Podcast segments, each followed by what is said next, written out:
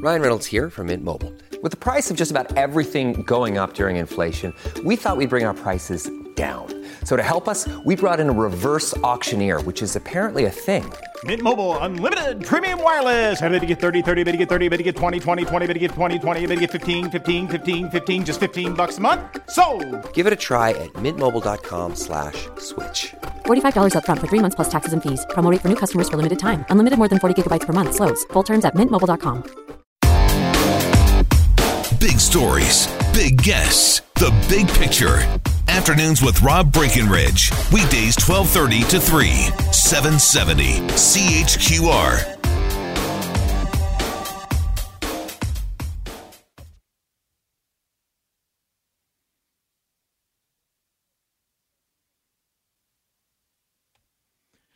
I'm Tony King. Global News. Uh, Mike Armstrong has been in the courtroom in Lac Megantic today, where the jury on the ninth day of deliberations has found all three rail company employees charged in the disaster not guilty on all counts. The disaster in 2013 killed 47 people. We'll have more information on this story as it unfolds. From 770 CHQR News Center, I'm Tony King. Well, there you have it. Now you know why it took them nine days to come to a decision. If you want to continue following, uh, Armstrong, GN, Mike Armstrong, as Tony mentioned, is in the courtroom. All three rail company employees found not guilty of all charges. Sort of interesting when we were talking with Ari Goldkind about this earlier in the week. He, uh, he, I got the distinction, the impression that if, if anything, they would have found Tom Harding, the engineer, guilty because he had additional charges that are levied were levied against him. Uh, fascinating that they ultimately came down to a, a unanimous decision.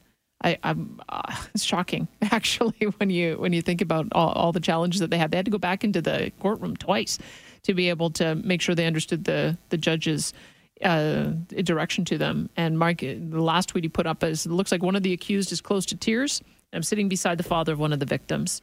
He's extremely happy. One of the victims, interesting. I think in the end, uh, the, the, there's a recognition that there's greater accountability up the scale. The Transport Canada being one, uh, the issue of whether or not the rail company was consistently failing to do the proper safety provisions and the enforcement of that. So uh, when something terrible happens, you got to make sure that the right people are held accountable. So there you have it. Uh, well, you you will no doubt have more time to talk about it this afternoon. If you want to weigh in on it now, 403 974 8255, you go ahead and do that. We are going to talk about this forum that's happening tonight.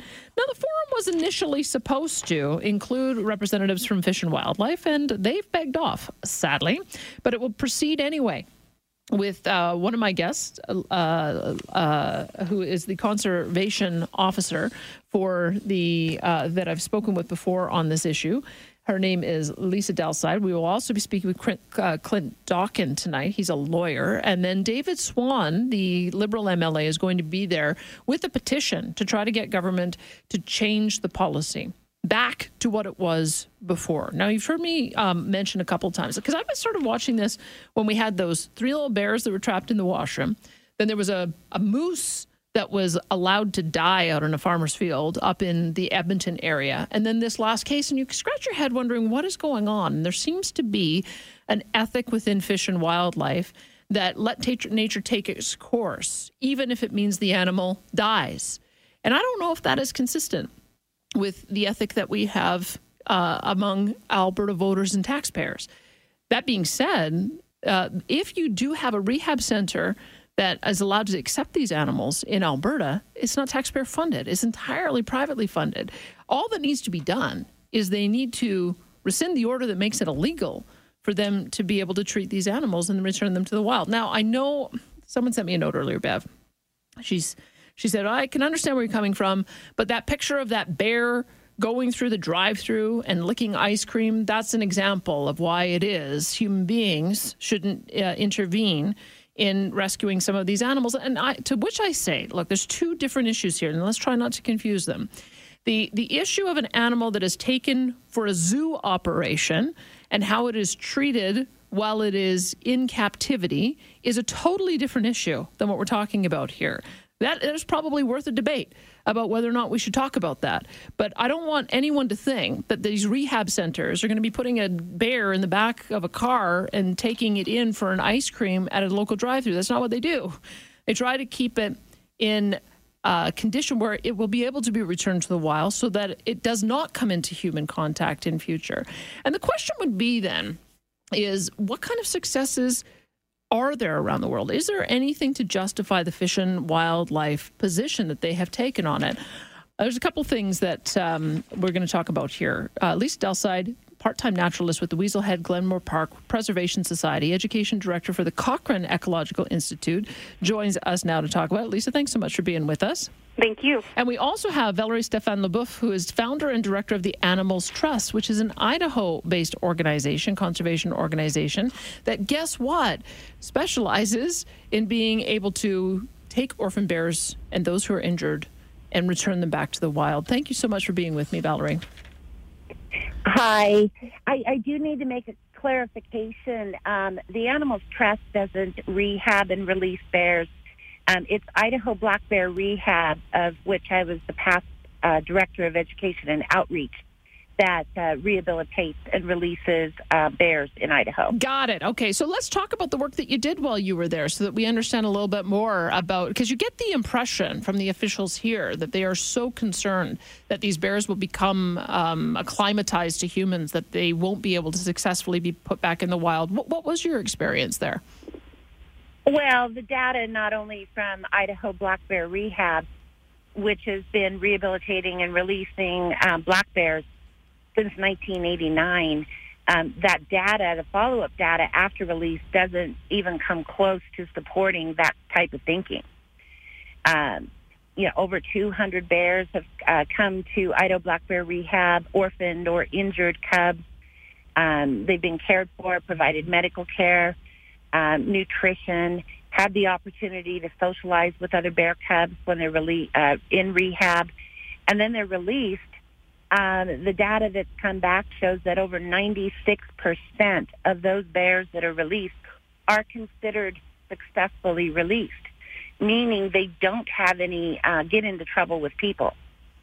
And for those bears that were released, that the, the circumstances weren't necessarily that they um, had clear conflict behavior with humans, but perhaps came a little bit too close.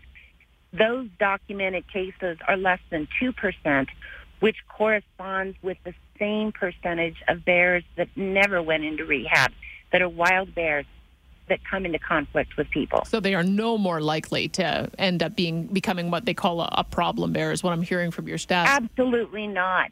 And you know, one of the, you know, I call them the myths and fallacies about bear rehab. One of those things, and the term is used a lot, a fear that those bears will become habituated. Well, habituated bears are actually bears that have become used to people, but just basically ignore people. Say like the bears in Yellowstone Park, you know, that people pull over on the roads to look at that are foraging out in the out in the fields what really I think what the the agencies are more concerned about is that the bears will become food conditioned, where they're actually coming to people looking for food, be it garbage, um, be it picnics, be it camping, you know, supplies or bird seed. And again, the data does not support that. The bears in rehab, although they're getting they're provided food from their caretakers, they don't associate that same experience, that place-based experience in rehab with the same type of, uh, when they're released, they're, they don't keep that association, oh, I get food from people. It's a completely different circumstance when they're released. And they go out, obtain and look for food, obtain food just like any other wild bear. So I found it interesting that you talked particularly about cubs. Is there a difference between how cubs are treated versus older bears? Well, cubs, if they come in and they're actually because uh, you know bear cubs, they can be either they look very small, but they've actually been out of the den maybe for a while with their mother. But if they're still would de- de- uh, be nursing, you know, then they're actually bottle fed at Idaho Black Bear Rehab, just like any other rehab organization. Um, and so then they're bottle fed, and then they move to obtaining um, you know, their their food out of a some type of bowl, you know, a mush, high nutrition because they need lots of fat in their diet. And then as they get a little bit old, and they they have enclosures that are comport with the size of the bear. If they're they're an infant, they wouldn't move around too much. Their enclosure is small and usually has an indoor component to it. As they uh, mature and get older, um, say by the time they're four months, six months, you know, they're in an outdoor enclosure and they're all, always associating with other cubs. And then they move to a diet, you know, of fruits and vegetables and fish, maybe some wild game, you know, uh, uh, that's roadkill. Um, and, uh, and then a base, they have like a bear pellet, um, base diet. Um, but there's still, caretakers are still entering the enclosure, you know, to put food in and to clean. But the bears most often, if it's not hibernating season like it is now, the bears more most often just move to the other end of the large enclosure. The caretaker does their what they need to do, and they leave. Can the I, bears aren't trying to interact with the people. do you, uh, how would you have dealt differently with this Springbank bear case? The, the, those uh, who are trying to get force Fish and Wildlife to take a different approach, call him Russell. How would you have dealt differently with that case? Well, I'm, I'm, you know, and I'm not, I don't have all the details on that particular case, but I think anytime that the public is aware of uh, um, an animal, a wild creature um, suffering, and you know, it's in it's in the the eye shot and the the experience, you know, of of humans. Um, you know, people want something to be done. They want, um, you know, care to be provided for the animal if it's not able to do it on its own, meaning it's too young or it's too injured. And so obviously the, it should be, uh, if it can't care for its own, on its own, when it also cannot care for itself, it's more likely to get into trouble by accessing, you know, non-traditional food stuff because it's desperate.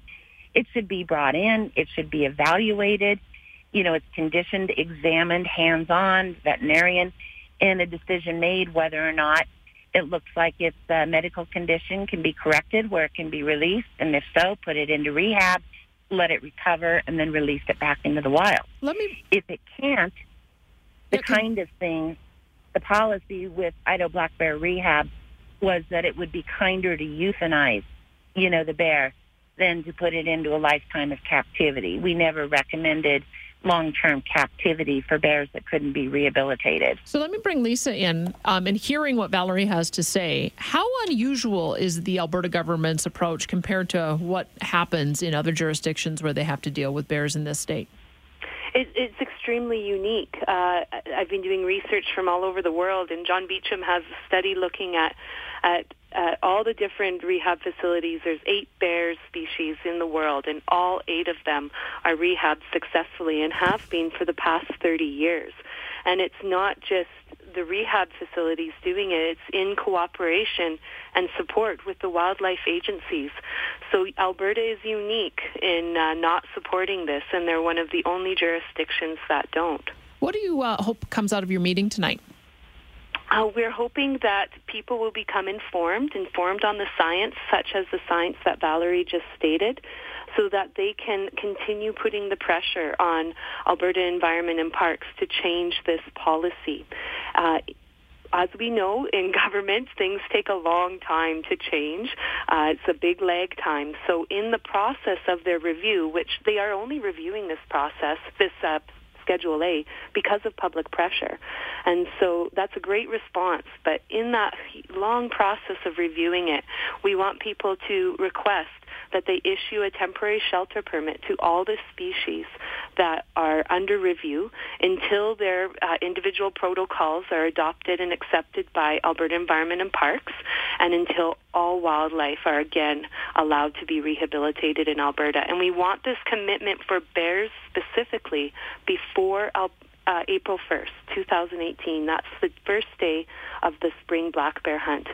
And inevitably, black bears will be orphaned in the spring bear hunt. So we, we really need this commitment for bears made. And this is their own loophole. This is a law in the, the temporary shelter permit is something that they've created. So they can go ahead and take advantage of it. All right. So it, it, make sure I've got the details right. Redwood Meadows Community Center, which is one Many Horses Drive in Redwood Meadows tonight. Uh, doors open at 6 o'clock, and mm-hmm. then presentations between 7 and 9 p.m. Uh, as I understand, there's going to be a petition on site too, right?